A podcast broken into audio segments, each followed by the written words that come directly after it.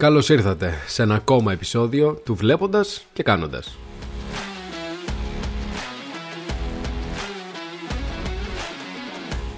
Στο τέλος του προηγούμενου επεισοδίου σας είχα πει ότι το επόμενο δεν θα αργήσει πολύ να έρθει. Πολύ μεγάλη παπάντζα. Ε, η αλήθεια είναι ότι σκεφτήκαμε να κάνουμε ένα επεισόδιο αρκετά νοσταλγικό με μία φίλη, το οποίο από ημέρα σε ημέρα, από εβδομάδα σε εβδομάδα αναβλήθηκε και πέρασε αρκετός καιρός, ωστόσο είναι ακόμα στα σκαριά και θα έρθει σύντομα. Οπότε σκέφτηκα μέχρι να γίνει αυτό να κάνουμε έτσι ένα ενδιάμεσο επεισόδιο με ένα πολύ ενδιαφέρον θέμα το οποίο είναι αρκετά στα high του τον τελευταίο καιρό βέβαια για συγκεκριμένα ε, κομμάτια της επιστήμης αλλά όπως και να έχει είναι πάρα πολύ ενδιαφέρον και ουσιαστικά ασχολείται με τον όρο και την επιστήμη της γεωμυθολογίας Άρχισε τις μαλακίες ο Μάκης. Καταλαβαίνει κάποιος ότι ουσιαστικά είναι το πάντρεμα της μυθολογίας και της γεωλογίας. Θα σας πω σε λίγο τον ορισμό και σαν πρώτη σκέψη όπως και εγώ όπως το άκουσα λες τι γίνεται τώρα, πώς μπορούν αυτά τα δύο να συσχετίζονται. Η απάντηση θα σας εντυπωσιάσει αν θα έπρεπε ουσιαστικά να ξεκινήσουμε κάτι θα ήταν γιατί αναπτύχθηκε τόσο πολύ ο ελληνικός πολιτισμός και είναι ένα, ένας από τους αρχαιότερους του κόσμου. Τι, γιατί τα τελευταία 50-100 χρόνια στην περιοχή μας, στον περιεγειακό χώρο και γενικά στην Ανατολική Μεσόγειο, το, το κλίμα διατηρήθηκε αρκετά σταθερό αν το συγκρίνεις με τις διακυμάνσεις που υπήρχαν στον ε, υπόλοιπο πλανήτη. Αυτό συμβαίνει καθαρά λόγω γεωλογικής άποψης έτσι όπως έχει σχηματιστεί αυτή η περιοχή. Δεν ήταν πολύ μεγάλες οι αυξομοιώσεις και οι διακυμάνσεις είτε στο κλίμα, είτε στις θαλάσσιες στάθμες, είτε σε βροχές, καταιγίδες κλπ. Ουσιαστικά ο χώρος της Ανατολικής Μεσογείου κατά τη διάρκεια των ε, παγετώνων περιόδων τι ήταν η παγετώδης περίοδος. Ήταν, όλοι ξέρετε, τις ε, επαχές των παγετώνων. Όχι τώρα τις ταινίες, αλλά ξέρουμε ότι ε, τα τελευταία 100.000 χρόνια υπάρχουν κάποιες κυκλικές μετακινήσεις του κλίματος, οι οποίες έχουν κάποιες περιόδους που το κλίμα είναι πολύ ψυχρό οι οποίες λέγονται παγετώδεις περίοδοι και κάποιες περιόδους τις οποίες το κλίμα είναι αρκετά θερμό. Αυτές λέγονται μέσο παγετώδεις περίοδοι επειδή είναι ανάμεσα ουσιαστικά από δύο παγετώδεις περιόδους. Η περίοδος που διανύουμε τώρα, ας πούμε αυτή τη στιγμή, είναι μια μέσο παγετώδης περίοδος και σε κάποια χιλιάδες χρόνια θα ξαναέρθει μια νέα εποχή των παγετώνων.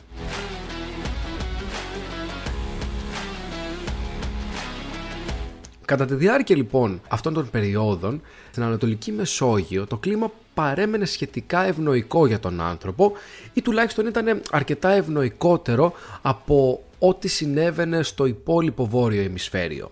Να πούμε ότι οι παγετώνες ας πούμε οι οποίοι είχαν καλύψει όλη την Ευρώπη κατά τα μέσα των παγετώδων περιόδων, το μέτωπό τους σκεφτείτε ότι ξεκινούσε από το Λονδίνο, μετακινόταν, πήγαινε μέχρι το Ανόβερο και έφτανε μέχρι τη Μόσχα. Μέχρι εκεί είχες παγετώνες. Σκεφτείτε ότι ο μισός Ατλαντικός ήταν καλυμμένος με πάγο, ενώ ταυτόχρονα στο Αιγαίο είχες εύκρατο κλίμα. Και θα μου πεις εσύ τώρα πώς το ξέρεις εσύ, πώς ξέρεις τι γινόταν πριν 50.000 χρόνια; Η απόδειξη ουσιαστικά βρίσκεται μέσα στα γεωλογικά στρώματα στην Σαντορίνη έχει βρεθεί σε στρώμα το οποίο χρονολογείται 50.000 χρόνια απολυθωμένο φύλλο ελιάς. Τα απολυθώματα αυτά ουσιαστικά τι δείχνουν. Δείχνουν ότι τα φυτά που βρίσκονται σήμερα στην Νότια Κρήτη, π.χ. τέτοιες ελιές, κάποιοι τύποι φίνικα κλπ. βρίσκονταν στη Σαντορίνη πριν από 50.000 χρόνια. Αυτό ουσιαστικά αποδεικνύει ότι η Σαντορίνη και κατ' επέκταση, ας πούμε, όλο το Αιγαίο είχε πριν από 50.000 χρόνια το ίδιο κλίμα με το κλίμα της σημερινής Κρήτης. Αυτό ουσιαστικά είναι μια απόδειξη ότι τα τελευταία 50.000 χρόνια το κλίμα στην περιοχή μας δεν είχε αλλάξει τρομερά. Αυτό τι σημαίνει; Σημαίνει ότι αυτόματα είναι ένα πολύ ευνοϊκό μέρος για την ανάπτυξη πολιτισμών. Ουσιαστικά η μεγάλη ανάπτυξη ξεκίνησε πριν από 18.000 χρόνια, όπου εκεί χρονολογείται το τέλος της τελευταίας αποχής των παγετώνων. Και γιατί αναπτύχθηκε εδώ; Όπως είπαμε ήταν ευνοϊκότερες οι συνθήκες. Οπότε θέλοντας και μη υπήρχε η ασταδιακή ανάπτυξη της γεωργίας. Γιατί δεν μπορεί να ξεκινήσει κάποιος πολιτισμός χωρίς να έχεις τη δυνατότητα να καλλιεργήσεις τη γη. Αυτόματα αυτό μπορούμε να καταλάβουμε ότι δεν υπήρχε βορειότερα, καθώς εκεί ήταν τα σημεία που τελείωναν οι παγετώνες. Και πες εσύ ότι σιγά σιγά λιώνουν οι παγετώνες. Μετά τι γίνεται όμως; Όταν λιώνει ένας παγετώνας, απελευθερώνεται όλη αυτή η μεγάλη ποσότητα νερού. Το έδαφος που υπάρχει δεν είναι κανονικό. Βασικά κανονικό είναι, αλλά λέγεται πέρμαρφος. Ουσιαστικά τι είναι; Είναι παγωμένο. Είναι, σκεφτείτε, ό,τι υπάρχει τώρα στη Σιβηρία. Δεν μπορείς να καλλιεργήσεις κάτι εκεί. Τα τελευταία λοιπόν ε, 100.000 ε, χρόνια, ουσιαστικά από το 100.000 πριν από σήμερα μέχρι το 18.000, υπήρχε η τελευταία εποχή των παγετώνων. Οι παγετώδεις περίοδοι από τι χαρακτηρίζονται; Από πολύ ψυχρές θερμοκρασίες, οπότε γίνεται. Υπάρχει ένας τεράστιος όγκος νερού, ο οποίος απορροφάται από τον θαλάσσιο χώρο και γίνεται παγετώνας. Εφόσον λοιπόν απορροφάται αυτός ο τεράστιος όγκος νερού από τους ωκεανούς, η στάθμη της θάλασσας χαμηλώνει. Έχει βρεθεί λοιπόν ότι πριν από 18.000 χρόνια, όπου ουσιαστικά τελείωσε η τελευταία εποχή των παγετώνων, η στάθμη της θάλασσας ήταν περίπου 125 μέτρα χαμηλότερα και σε μερικά σημεία ήταν παραπάνω, δηλαδή κάπου στα 150, αλλά το κοινά επιστημονικά αποδεκτό είναι σίγουρα το 125.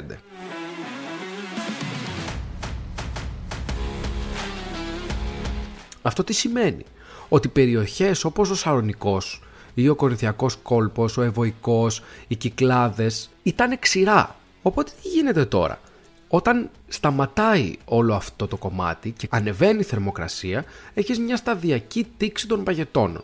Αυτό τι σημαίνει; Ότι το νερό που έχει δεσμευθεί στη στερεή φάση στους παγετώνες απελευθερώνεται και ξανακυλάει προς την φυσική του ε, εξέλιξη που είναι ουσιαστικά η θάλασσα. Άρα αυτόματα έχεις και μία νέα στάθμη της θάλασσας. Σκεφτείτε ότι στον Καναδά υπάρχουν μελέτες οι οποίες λένε ότι το μέγεθος των παγετώνων έφτανε τα 3 με 4 χιλιόμετρα. Σκεφτείτε τώρα πόσο μεγάλο εμβαδό και πόσα χιλιάδες τετραγωνικά χιλιόμετρα ήταν καλυμμένα με 3 και 4 και 5 χιλιόμετρα πάγου. Αυτή η τήξη λοιπόν των παγετώνων ε, φέρνει αυτό το νερό το οποίο είχε δεσμευθεί πίσω στη θάλασσα, οπότε σταδιακά τι γίνεται, ξεκινάει η στάθμη της θάλασσας και ανεβαίνει. Σκεφτείτε τώρα ότι ο παλαιολιθικός άνθρωπος που ζούσε στον περιεγιάλιο χώρο, μετά από χιλιάδες χρόνια που το περιβάλλον ήταν σταθερό, να βλέπει το τοπίο να αλλάζει. Και με αύξηση της θερμοκρασίας που ουσιαστικά επιφέρει και εύροχο και άνοδο της στάθμης της θάλασσας, η οποία μπορεί να φτάνει σε μερικά σημεία τα 2 και 4 εκατοστά το χρόνο. Μπορεί αυτό να μην φαίνεται τρομερά μεγάλο νούμερο, αλλά αν σκεφτείς ότι τα 4 εκατοστά το χρόνο στα 10 χρόνια είναι 40 εκατοστά και στα 50 χρόνια έχει φτάσει τα 2 μέτρα, δεν μιλάμε τώρα για 2 μέτρα μήκος, μιλάμε για 2 μέτρα ύψος. Σκεφτείτε πόσες ε, παραλίες τις οποίες ξέρετε τώρα και μπορείς να πας να κάνεις μπάνιο να είναι η στάθμη της θάλασσας δύο μέτρα ψηλότερα.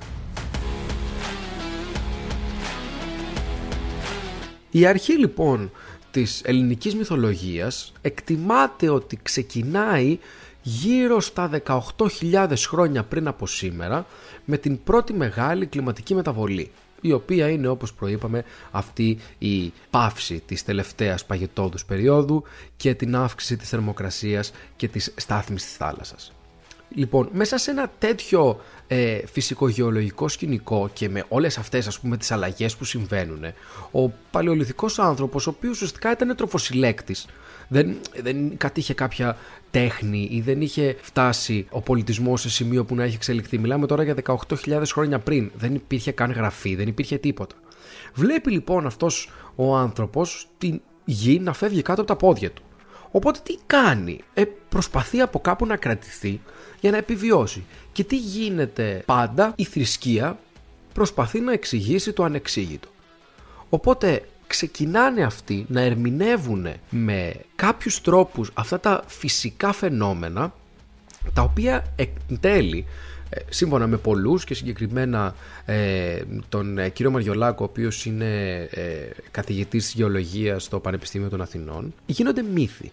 Συγκεκριμένα λοιπόν ο όρος της γεωμυθολογίας που ε, επινοήθηκε από την Αμερικανίδα γεωλόγο και ηφαιστειολόγο Ντόροθι Βιταλιάνο είναι η διεπιστημονική ανάλυση των γνήσιων μύθων η οποία οδηγεί στον εντοπισμό των φυσικών και ενδεχομένως και άλλων συμβάντων, αστρονόμων και ιστονικών, που υποκρύπτονται σε αυτούς. Ουσιαστικά τι κάνει, προσπαθεί να ερμηνεύσει την μυθολογία βάσει των φυσικογεωλογικών χαρακτηριστικών που συνέβησαν σε μια περιοχή. Ενδιαφέρον αυτό. Για πιάske τα μου, Σκεφτείτε π.χ. ότι η πρώτη τάξη θεών που υπάρχει στη μυθολογία είναι οι Τιτάνες και οι Γίγαντες. Αυτή τι είναι ουσιαστικά, είναι ο ωκεανός, είναι τα ηφαίστεια, είναι οι σεισμοί, είναι οι κύκλοπες. Οι κύκλοπες ουσιαστικά πώς ε, περιγράφονται στη μυθολογία, έχουν ένα μάτι. Ωραία. Το οποίο αυτό παραλληλίζεται με το μάτι ενός ηφαιστείου. Π.χ. το γνωστό ας πούμε story με τον ε, Οδυσσέα και τον Πολύφημο, ο οποίος σημαίνει πασίγνωστος και είναι κύκλοπας, ε, αρχίζει με τη σκηνή όπου ο Οδυσσέας βλέπει έναν καπνό να αναδύεται από τη γη και εν τέλει αφού τον έχει καρφώσει ας πούμε με το ρόπαλο στο μάτι, ο Πολύφημος ε, πετάει ολόκληρες κορυφαίων βουνών. Αυτό αυτόματα θα μπορούσε να είναι μια μετάφραση του γεωλογικού φαινομένου του ηφαιστείου στον Πολύφημο και την ερμηνεία του προϊστορικού ανθρώπου αυτού του γεωλογικού φαινομένου σε κάτι το οποίο ξεκινούσε και πήγαινε από γενιά σε γενιά. Ο Ποσειδώνας ας πούμε σκεφτείτε ήταν ο πρώτος θεός σύμφωνα με την ηθολογία δεν θυμάμαι τώρα πιανού του, της υγείας και τέλος πάντων δεν θυμάμαι δεν έχει σημασία έτσι τι γίνεται όμως, γιατί, γιατί δεν είναι ο Δίας ας πούμε, γιατί μία από τις πρώτες παρατηρήσεις του προϊστορικού ανθρώπου είναι η αύξηση της στάθμης της θάλασσας. Δηλαδή τι κάνουν, τρέχουν για να σωθούν. Σκέψου εσύ να έχεις εκεί πέρα το εξοχικούλι σου, να βρεις στροφή, να τρως, να κάνεις να ράνεις και ξαφνικά να βλέπεις τη θάλασσα να ξεκινάει για να σε κυνηγάει. Ε, δεν θα προσπαθήσει να το ερμηνεύσεις εσύ και να πεις ότι κάτσε, μπάστα, κάτι γίνεται τώρα. Κάποιος πρέπει να φταίει γι' αυτό. Άρα τι γίνεται, δημιουργεί σταδιακά έναν θεό ο οποίος είναι υπεύθυνος για τη θάλασσα, συγκεκριμένα τον Ποσειδώνα και εκτός από τους θεούς αυτούς, οι άνθρωποι αυτοί τι παρατηρούσαν ας πούμε; Παρατηρούσαν ότι τα ποτάμια είναι αυτά τα οποία φέρνουν νερό στους ωκεανούς. Άρα αυτομάτως τα ποτάμια και αυτά είναι θεοί. Διότι ε, εφόσον το νερό του ποταμού κυλάει στη θάλασσα και βλέπεις ότι η θάλασσα ανεβαίνει απότομα, αυτό σημαίνει ότι τα ποτάμια είναι υπεύθυνοι για αυτή την ε, άνοδο της στάθμης και αυτόματα τους αγιοποιούμε. Αποδείξεις ουσιαστικά των κασιών αυτών είναι να προσπαθήσεις και να ερμηνεύσεις κάποιους μύθους που ήδη προϋπάρχουν και να τους δώσεις μια ε, φυσικογεωλογική διάσταση. Υπάρχουν άπειροι. Τώρα δεν θέλω να κάτσω να σας κουράσω και να σας ε, φορτώσω με πάρα πολύ πληροφορία. Γι' αυτό επέλεξα ε, κάποιους συγκεκριμένους να σας πω για να σας ε, δείξω ότι όντως υπάρχει αυτή η φυσικογεωλογική διάσταση σε αυτήν την ε, κλίμακα και στην ζωή του προϊστορικού ανθρώπου. Σκεφτείτε ότι συγκεκριμένα Υπάρχει μια ιστορία η οποία λέγεται ο καταγλισμός του Δαρδάνου. Ε, γι' αυτό γράφει ο ιστορικός, ο αρχαίος, ο Διόθωρος, ο Σικελιώτης. Ε, αυτός, τι γίνεται ουσιαστικά τα Δαρδανέλια, είναι η επικοινωνία μεταξύ του Αιγαίου και της Μαύρης Θάλασσας, του Εύξηνου Πόντου. Ε, τι γίνεται τώρα; Υπάρχουν πάρα πολλά κατακλυσμικά γεγονότα. Σκεφτείτε με του Νόε και όλα αυτά ε, του Δαρδάνου όπως ε, θα πούμε εμείς συγκεκριμένα. Ε, και αυτά τι είναι; Είναι κάποια εκρηκτικά γεγονότα τα οποία υπάρχει κάποια τεράστια ας πούμε καταιγίδα και γίνεται ένας κατακλυσμός μιας περιοχής. Οπότε τι γίνεται τώρα; Τα Δαρδανέλια όπως είπαμε είναι η επικοινωνία μεταξύ της, του Αιγαίου και της Μαύρης Θάλασσας. Όπως είπαμε εκείνη την εποχή μετά τα 18.000 χρόνια, ε, ξεκίνησε η θερμοκρασία να ανεβαίνει και οι παγετώνες να τίκονται. Οπότε τι γίνεται, υπήρχε ένας τεράστιος όγκος νερού, ο οποίος έπρεπε να απελευθερωθεί. Όπως σας είπα, η στάθμη της θάλασσας ήταν 125 μέτρα χαμηλότερα και ακριβώς στην έξοδο του Ελίσποντου στο Αιγαίο εκεί ήταν όλα ενωμένα με την Μακεδονία. Άρα η Σαμοθράκη, η Θράκη κλπ. ήταν όλα ενωμένα, δεν υπήρχε θάλασσα.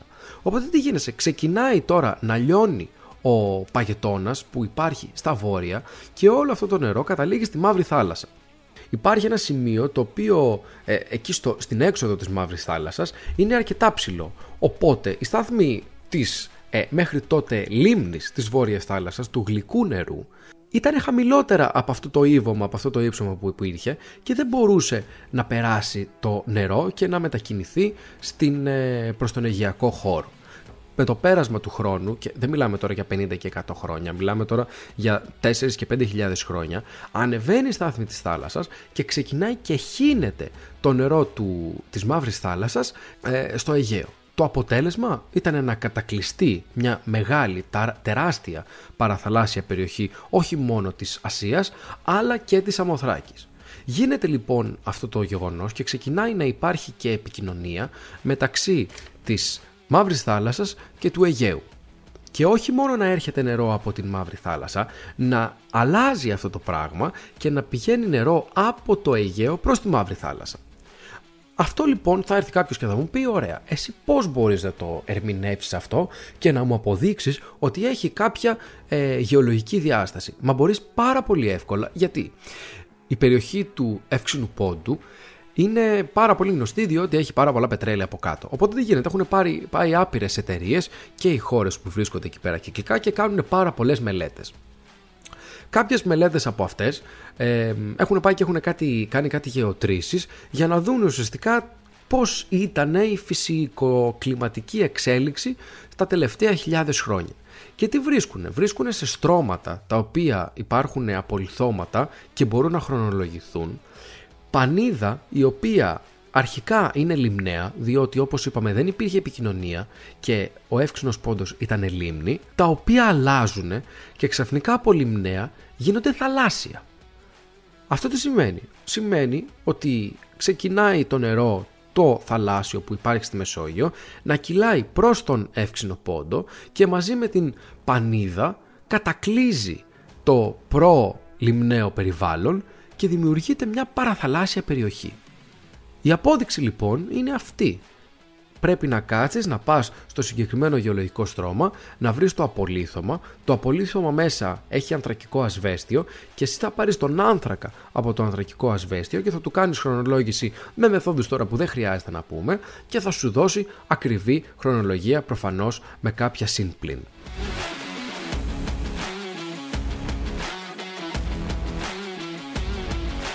Το επόμενο story που θα εξετάσουμε είναι η διαμάχη του Ηρακλή με τον ε, ποταμό Αχελό. Όπως ε, σας είπα, επειδή πιστεύαν ότι οι ποταμοί είναι υπεύθυνοι για την άνοδο της στάθμης της θάλασσας, ε, τους είχαν θεοποιήσει. Οπότε υπήρχε ο θεός Αχελός. Και τι γίνεται τώρα; Η πάλι ουσιαστικά, αυτή, ο, ο, ο Ηρακλής τι είχε πάει και είχε κάνει, ε, ήθελε να παντρευτεί την ε, Διεϊάννηρα, πώς λέγεται να πούμε αυτήν. Ε, αυτήν όμως την ήθελε και ο Αχελός. Οπότε το story, ο μύθος τι λέει, ότι ξεκυλάνε αυτοί να πλακώνονται ε, για το ποιος θα πάρει την ε, Διάνυρα. Η μετάφραση του μύθου αυτή πώς είναι; Ο Αχελός έχει φιδίσιο κορμί διότι είναι με ανδρικός. Έτσι είναι ο ποταμός στα τελευταία στάδια εξέλιξής του, δηλαδή είναι σαφίδι. Οπότε τι γίνεται; Είχαν καλέσει εκεί πέρα τον Ηρακλή να τους βρει πρόβλημα με, τον, ε, με το πόσο ορμητικός ήταν ο Αχελός και να κόψει ουσιαστικά έναν, ένα κομμάτι του φιδιού. Σκεφτείτε μια κούρμπα την οποία την κόβεις και το νερό συνεχίζει και κυλάει ευθεία αντί να κάνει αυτό το ε, ημισελινοειδές ας πούμε αυτή την ημισελινοειδή δομή. Τι γίνεται, κόβει αυτό το κομμάτι, οπότε το νερό συνεχίζει και κυλάει ευθεία και η πεδιάδα αυτή ξεκινάει και γίνεται έφορη και προσφέρεται για καλλιέργειες. Η νέα λοιπόν γη, η οποία είναι αποστραγγισμένη ε, από τα νερά του ποταμού, είναι όντως, άμα θα πας να δεις εκεί πέρα, το κέρας της ε, Αμαλθίας. Ένα άλλο story με τον ποταμό τον Αχελό είναι ουσιαστικά με τον ε, μύθο των Εχινάδων. Οι Εχινάδες τι ήτανε τώρα, ήτανε κάτι νύφες, νύμφες, όχι νύφες, νύμφες, ε, οι οποίες κατοικούσαν τα πέριξ του, του Αχελόου και οι οποίες Ουσιαστικά ο μύθος λέει ότι προσέφεραν θυσίες σε όλους τους θεούς κλπ. Τι γίνεται όμως, λέει ο μύθος ότι ξεχνάγανε τον Αχελό.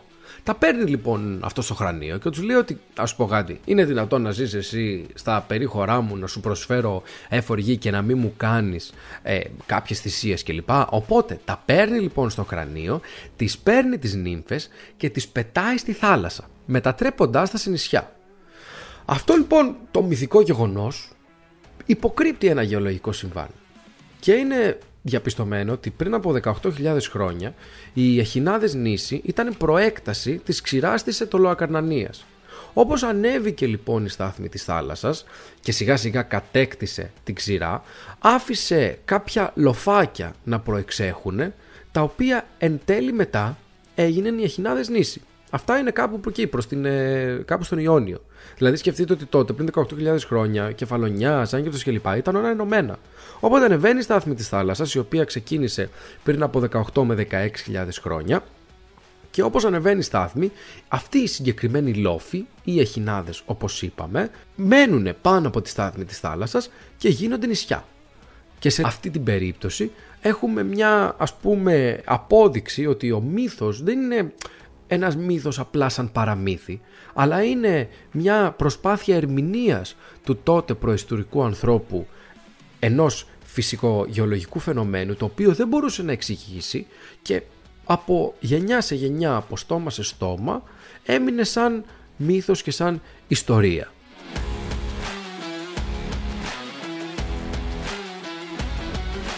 Ο τελευταίος μύθος που θα εξετάσουμε είναι ο πολύ γνωστός σε όλους μας μύθος της ε, Λερναίας Ήδρας. Αυτό τι ήταν, ήταν εκεί πέρα ένα τερατάκι το οποίο βολόδερνε κάπου στην ε, Πελοπόννησο, τώρα δεν θυμάμαι που, Αρκαδία νομίζω, το οποίο είχε λέει άπειρα κεφάλια, τα οποία εάν πήγαινες και έκοβες ένα κεφάλι, ξαφνικά θα βγαίνανε δύο.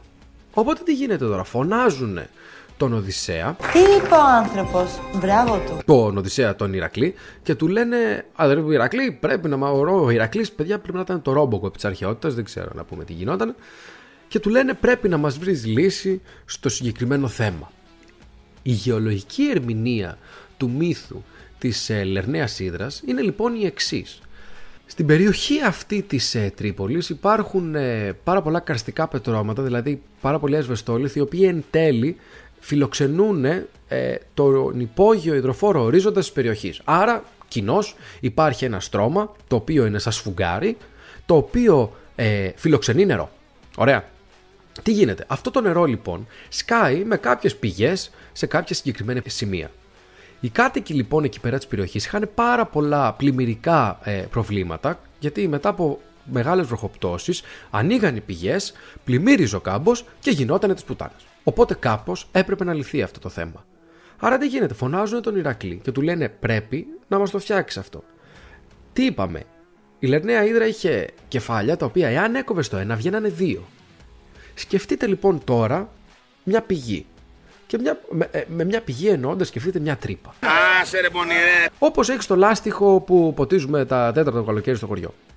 Όταν ανοίγεις λοιπόν το λάστιχο και βάζεις εσύ μπροστά το δάχτυλο για να πάει να βρέξει, ξέρω εγώ, την ε, αδερφή σου, τι γίνεται; Αντί να το νερό να βγει από μία τρύπα, βγαίνει από δύο τρύπες. Αυτό ακριβώς είναι η ερμηνεία του φαινομένου. Πήγαινε ο Ηρακλής ή ο οποιοδήποτε Ηρακλής να ταπώσει ουσιαστικά την πηγή, την τρύπα αυτή που υπάρχει στο έδαφος και το νερό προφανώς δεν κόλωνε, θα έβγαινε από δύο πλευρές. Αυτή λοιπόν είναι η πραγματική ερμηνεία του μύθου της Λερναίας Ήδρας και πώς με τα χρόνια έμεινε σαν αυτό το ωραίο story που μαθαίνουμε στο σχολείο. Κλείνοντας σιγά σιγά και καθώς όπως είπα και στην αρχή δεν θέλω να σας ε, μιλάω για μύθους για το ένα και το άλλο απλά ήθελα να δώσω κάποια παραδείγματα και να μην ξεκινήσω πάλι και σας μιλάω για γεωλογικά φαινόμενα κλπ τα οποία οριακά ούτε εμείς δεν ξέρουμε και μπορούμε να διαχειριστούμε τόσο καλά πόσο μάλλον κάποιος ο οποίος δεν είναι έμπειρος και δεν έχει σπουδάσει το συγκεκριμένο πράγμα. Τι γίνεται τώρα; Όπως είδαμε το κλίμα παίζει τεράστιο ρόλο στην ανάπτυξη ενός πολιτισμού. Ο ελληνικός πολιτισμός δεν αναπτύχθηκε επειδή εμείς οι Έλληνες και οι προ-Έλληνες και αυτοί που υπήρχαν πριν ήταν μάγκες. Ήταν απλά επειδή στην περιοχή που έτυχε να γεννηθούμε και να ζήσουμε εμείς ήταν ευνοϊκές οι συνθήκες αν τις συγκρίνεις με τις συνθήκες που υπήρχαν σε άλλες περιοχές του πλανήτη τη στιγμή που ξεκίνησε να υπάρχει αυτή η άνοδος της θερμοκρασίας και να ξεκινάει ο πλανήτης να μπαίνει σε μια ε, έτσι, κλιματική κατάσταση η οποία σε γενικές γραμμές επικρατεί μέχρι σήμερα. Τι γίνεται λοιπόν, αυτή η ανάπτυξη του πολιτισμού αποδεικνύεται όπως είναι γνωστό με πάρα πολλούς τρόπους, δεν μπορεί να αμφισβητήσει κάπως κάποιος τον ε, ελληνικό πολιτισμό, αλλά υπάρχουν και πάρα πολλά πράγματα τα οποία δεν ξέρει πάρα πολλοί κόσμος. Δηλαδή, ενώ έψαχνα Ξέρετε, υπάρχει το debate ε, με το ποιος πήγε πρώτος στην Αμερική, οι Κολόμβοι, πάρα πολλοί λένε ότι πήγανε οι αρχαίοι, οι Έλληνες κλπ. κλπ, κλπ. Τι γίνεται τώρα; Ο Πλούταρχος, όχι ο δικός μας, ο Γιάννης που τραγουδάει, ο παλιός, αυτός που όταν ε, ήμασταν στο σχολείο και διαβάζαμε πουθενά Πλούταρχος, κάναμε αστιάκια και λέγαμε Α, ο νέος. Λοιπόν, έγραψε τότε ότι είχε κάποια στιγμή ξεκινήσει ο Ηρακλής από το μέρος της σημερινής Αγγλίας και πηγαίνοντας πέντε μέρες δυτικά βγήκε σε ένα νησί το οποίο λεγόταν, το είχαν ονομάσει ο Γηγία. Αυτό το νησί λοιπόν είναι η σημερινή Ισλανδία, δηλαδή αν ξεκινήσεις από την Αγγλία δεν θα βρεθείς κάπου αλλού μέσα σε αυτό το χρονικό διάστημα και με τον προσανατολισμό που έδιναν αυτοί τότε ήταν δυτικά, ε, βορειοδυτικά, που όντως βορειοδυτικά δυτικά της Αγγλίας είναι η Ισλανδία. Δυτικά λοιπόν από εκεί υπάρχει μια τεράστια υπηρετική χώρα. Σε ένα κόλπο λοιπόν αυτής της υπηρετικής χώρας κατοικούν κάποιοι Έλληνες και αυτός ο κόλπος είναι στο ίδιο ύψος που βρίσκεται η Κασπία θάλασσα. Πώς λοιπόν τα ήξερε και τα έγραφε αυτά ο Πλούταρχος τόσες χιλιάδες χρόνια πριν πάει ο Κολόμβος στην Αμερική; Είτε ήρθε κάποιος από την Αμερική και του είπε ότι ξέρεις τι, εμείς είμαστε εκεί, είτε είχαν πάει οι Έλληνες εκεί πέρα.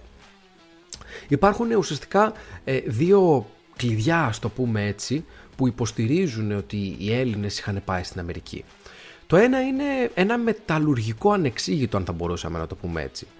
Αρχαιολόγοι στις Ηνωμένες Πολιτείες έχουν βρει πάνω από 5.000 ανοιχτά ορυχεία χαλκού στις ακτές της λίμνης Superior, η οποία είναι μεταξύ του Μίσιγκαν ε, των ε, Ηνωμένων Πολιτειών και του Καναδά από τις οποίες έχουν εξαχθεί λέει πάνω από 500.000 τόνοι χαλκού από το 2,5 μέχρι το 1000 π.Χ. Κάπου εκεί που ήταν στα χάη του ο ε, μινοϊκός πολιτισμός. Αυτοί οι 500.000 τόνοι λοιπόν δεν έχουν βρεθεί πουθενά στην Αμερική και δεν γνωρίζει κανείς πού πήγαν. Τότε οι Ινδιάνοι των περιοχών αυτών ζούσαν στη λίθινη εποχή. Μετά το 1500 ξεκίνησαν να χρησιμοποιούν κάποιες ποσότητες χαλκού και αυτές ήταν μόνο για κοσμήματα. Άρα λοιπόν κάποιος είχε πάει εκεί και τα πήρε αυτά τα μεταλλεύματα. Από πού ήρθε λοιπόν και πού πήγε; Αν σκεφτείς ότι η Μεσόγειος και η Μεσοποταμία ήταν ουσιαστικά οι μοναδικές περιοχές οι οποίες ε, έχουν την, κάποια ανάπτυξη πολιτισμού κατά την εποχή εκείνη, οι υποψίες πηγαίνουν προς τα εκεί. Εντυπωσιακό λοιπόν μάλιστα είναι και το ότι μυστηριωδώς αυτές οι μαγιστικές εξορίσεις χαλκού τόσο στη Βόρεια Αμερική όσο και σε άλλες περιοχές σταμάτησαν κάπου στο 1350 π.Χ. όπου ουσιαστικά εκείνη την εποχή έγινε η τεράστια έκρηξη του ηφαιστείου της Σαντορίνης το οποίο καθόρισε και την ε, μοίρα των ε, μινοϊκών πολιτισμών. Άρα, πολλές συμπτώσεις, δηλαδή δεν είναι περίεργο και υπερβολικό να πεις ότι ξέρεις τι, είχαν αναπτύξει ήδη έναν πολιτισμό και χρειαζόντουσαν πόρους. Οι μεγαλύτεροι πόλεμοι στην ιστορία της ανθρωπότητας έχουν γίνει για πολέμους. Τι λέει ο άνθρωπος; Για ε, για φυσικούς πόρους. Ένα άλλο γεγονός το οποίο υποστηρίζει αυτή τη θεωρία ότι ουσιαστικά ήταν οι μινοίτες αυτοί που είχαν ε, πάει στην Αμερική είναι η εμφάνιση κάποιων παλιών εργαλείων τα οποία είχαν αναπτύξει οι Μινωίτες και συγκεκριμένα του διπλού πέλεκη. Αν το πατήσετε αυτό να το δείτε, ουσιαστικά είναι ένα τσεκ, σαν να είναι ένα τσεκούρι και από τις δύο πλευρές. Ωραία. Λοιπόν, Υπάρχουν πάρα πολλά λοιπόν ευρήματα στις συγκεκριμένες περιοχές που είπαμε, τα οποία έχουν ε, διπλούς πέλεκες. Ωραία. Και συγκεκριμένα ουσιαστικά ε, διατίθενται στο Milwaukee Public Museum. Άρα λοιπόν, τρεις περιπτώσεις υπάρχουν. Ή κάποιοι οι οποίοι ζούσαν στην Αμερική ήρθανε στην ε, Κρήτη και είπαν στους Μινοίτες κοιτάξτε φτιάχνουμε αυτό το πραγματάκι πάρτε το από εμά, που ενώ είπαμε ότι την ίδια περίοδο οι Ινδιάνοι ήταν στην νεολιθική εποχή ή οι Μινοίτες πήγαν εκεί και γι' αυτό το λόγο βρίσκεις τα συγκεκριμένα ευρήματα ή τυχαίνει και οι δύο αυτοί οι πολιτισμοί να έφτιαξαν την ίδια περίοδο το ίδιο ακριβώς όπλο. Αντικείμενο, ό,τι ήταν ξέρω εγώ. Οι συμπτώσεις είναι πολλές. Εν πάση περιπτώσει, είναι μεγάλη συζήτηση, αλλά είναι τρομερά ενδιαφέρον πόσο μπορεί να συσχετιστεί ο ένας πολιτισμός με τον άλλον και πόσο μακριά θα μπορούσε να έχει φτάσει και είχε φτάσει ο ελληνικός ή μάλλον ο τότε μινοϊκός πολιτισμός.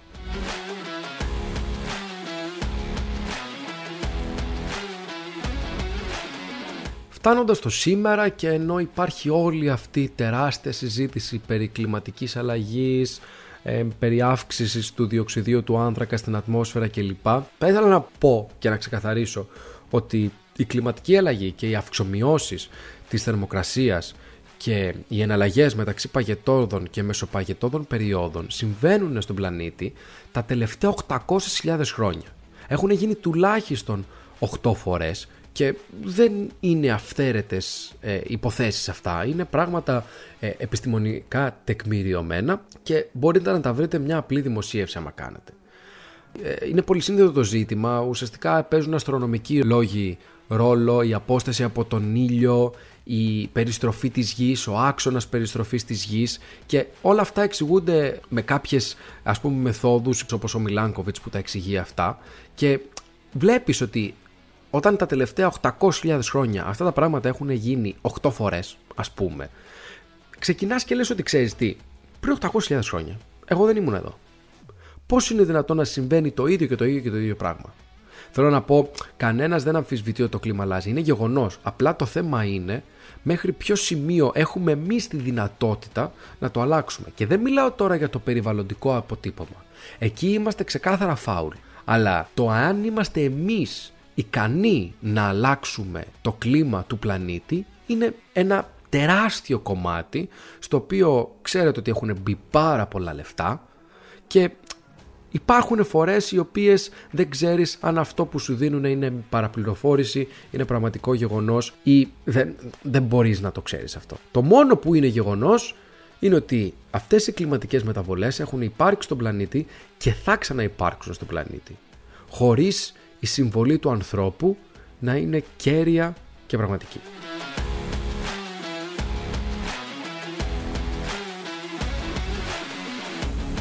Δύο easter egg έτσι, που μου άρεσαν πάρα πολύ και τα βρήκα ενώ έκανα έτσι μια μικρή μελέτη είναι τα εξής. Αναφέρει ο Όμηρος στην Οδύσσια κάποια στιγμή ότι έκανε ο Δίας μια συνέλευση για να αποφασίσει την τύχη του Οδυσσέα. Ωραία. Τι γίνεται λοιπόν, οι άνθρωποι είχαν όπως είπαμε δημιουργήσει αυτούς τους θεούς. Και ο Δίας, ο οποίος υποτίθεται ότι ήταν τον Μποσάκη, ωραία, και ο αρχηγός όλων, καλεί όλους τους υπόλοιπους θεούς να συναποφασίσουν για την τύχη του Οδυσσέα. Οι θεοί λοιπόν όπως είπαμε είναι φτιαγμένοι από τους ανθρώπους. Άρα οι θεοί ουσιαστικά αποτυπώνουν τα χαρακτηριστικά των ανθρώπων. Βλέπεις ότι ο Ιδίας φωνάζει όλους τους θεούς να αποφασίσουν για ένα συγκεκριμένο θέμα. Οι άνθρωποι λοιπόν έχουν προσδώσει στους θεούς τα χαρακτηριστικά που ήδη έχουν.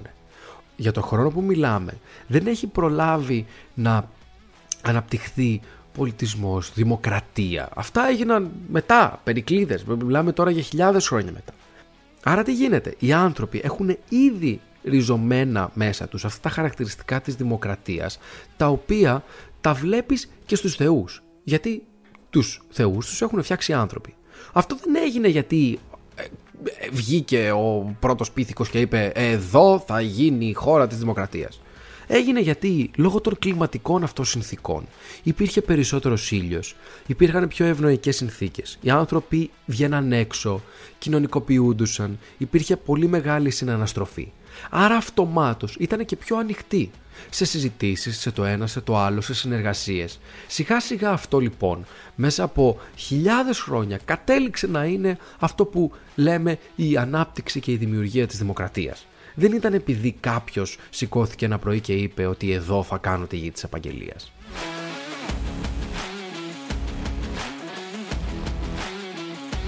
Το δεύτερο easter egg έχει να κάνει ένα, με έναν τύπο τον οποίο τον λέγανε Παλαμίδη. Σίγουρα όλοι ξέρετε το κάστρο πάνω στην ε, Μαργολίδα εκεί πέρα στον Άφλιο το οποίο ε, λέγεται Παλαμίδη. Ωραία, αυτός λοιπόν ήταν υπαρκτό πρόσωπο και μάλιστα λέει ότι φημιζότανε ε, στην ελληνική μυθολογία, μυθολογία, μυθολογία για την ε, σοφία και την επινοητικότητά του. Λέγεται ότι είχε επινοήσει μερικά από τα γράμματα του ελληνικού αλφαβήτου, ενώ ότι ήταν ε, ε, εφαυρέτης ναυτιλίας, των φάρων, των νομισμάτων, ε, καθώς και της διαίρεσης του χρόνου σε ώρες. Τι γίνεται λοιπόν τώρα; Ενώ λοιπόν ο Όμηρος δεν τον αναφέρει καθόλου στην Ιλιάδα και στην Οδύσσια, από άλλες πηγές μαθαίνετε ότι ε, αφού το Πάρη έφερε, άρπαξε την Ελένη και την πήγε στην Τρία, ο Αγαμένονας έστειλε τον ε, Παλαμίδη στην Ιθάκη για να πάρει τον Οδυσσέα και να του πει ότι ξέρεις τι, έχεις υποσχεθεί να υπερασπιστείς στον ε, γάμο της Ελένης και του μένει έλαο. Ο Οδυσσέας λοιπόν δεν ήθελε να πάει τώρα να γκρεμοτσακιστεί και να πηγαίνει να σκοτώνεται επειδή η Ελένη μύρισε τον Πάρη και σούξο μουξου ματαλάκια. Οπότε το έπαιξε τρελός και ξεκίνησε εκεί πέρα να παίζει με κάτι γάιδερους και με κάτι βόδια ε, για να γλιτώσει τον πόλεμο. Ο Παλαμίδης λοιπόν επειδή ήταν ε, γάτα ε, άρπαξε λοιπόν τον τηλέμαχο, τον γιο του Οδυσσέα και τον έβαλε μπροστά. Όποτε σου λέει αυτός δεν θα τον πατήσει το γιο του. Σταματάει λοιπόν όντως ο Οδυσσέας και ε, ουσιαστικά φαίνεται εκεί πέρα ότι απλά προσπαθούσε να γλιτώσει το ξύλο που θα έπεφτε μετά στον Τροϊκό πόλεμο. Σύμφωνα με την αφήγηση ε, ενός τύπου του Υγίνου που μαθαίνουμε την ιστορία, ο Οδυσσέας δεν συγχώρεσε ποτέ στον Παλαμίδη το ότι του κατέστρεψε την προσπάθεια να μείνει έξω από τον Τροϊκό πόλεμο. Όταν λοιπόν μετά από χρόνια που σκοτωνόντουσαν εκεί πέρα, ο Παλαμίδης συμβούλεψε τους Έλληνες και τους είπε ότι ξέρεις τι, πρέπει να επιστρέψουμε πίσω, θα σκοτωθούμε εδώ πέρα. Ο Οδυσσέας που ήταν γνωστό γατόνι, πήγε και έγραψε, έκρυψε χρυσό στη σκηνή του Παλαμίδη και έγραψε ένα ψεύτικο γράμμα που υποτίθεται ότι ήταν από τον Πρίαμο. Ουσιαστικά τον ενοχοποίησε για να δείξει ότι είναι προδότης. Έτσι λοιπόν τον κατηγόρησαν όντως για προδοσία και τον λιθοβόλησαν μέχρι θανάτου οι ίδιοι οι Έλληνες. Λοιπόν, η Μαλάκινση όπως καταλαβαίνετε ήταν το εθνικό μας σπορ από αρχαιτοτάτων χρόνων και βλέπουμε ότι μετά από χιλιάδες χρόνια έχουμε καταλήξει να βρίσκουμε ακριβώς τα ίδια πράγματα στην ελληνική κοινωνία που όλοι τόσο αγαπάμε. Είναι 14 Φλεβάρι, ναι, μαγική ημέρα. Βέβαια είναι βράδυ, είναι 2,5 ώρα το πρωί. Γύρισα από τη δουλειά και ετοίμαζα αυτό το podcast αρκετές μέρες και μου είχαν σπάσει τα νεύρα. Οπότε λέω: Έχω έτοιμες σημειώσεις και θα γυρίσω να το κάνω. Έξω επικρατεί ο κλασικός τυπικός Ολλανδικός καιρός που όλοι αγαπάμε. Βροχή, αέρας, ε, κρύο. Ελπίζω το επόμενο επεισόδιο να έρθει σύντομα. Καλή συνέχεια.